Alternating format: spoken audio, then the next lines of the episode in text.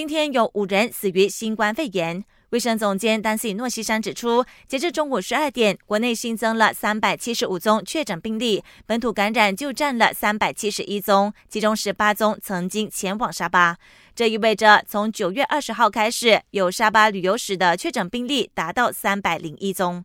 今天大部分的新增病例都聚集在沙巴，共有两百七十一宗，雪州三十六宗。连续多天暴增的吉打今天下滑到十六宗。令人惊讶的是，今天有五人死亡，全来自沙巴，让总死亡人数增加到一百四十六人，同时新增了五个感染群。目前可传染的活跃病例已经上升到三千七百零三宗，并有六十人在加护病房治疗。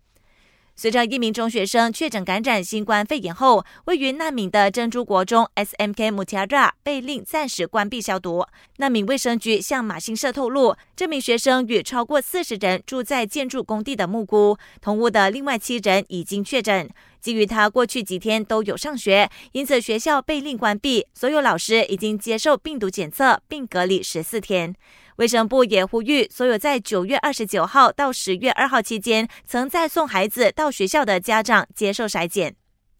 国防部高级部长纳杜西伊斯曼沙比利今天宣布，从明天凌晨十二点零一分开始生效的有条件行动管制令 （CMCO） 只有在巴生区 Muking k l a n 落实，周边地区都不受影响，包括加布卡巴。感谢收听，我是挺燕。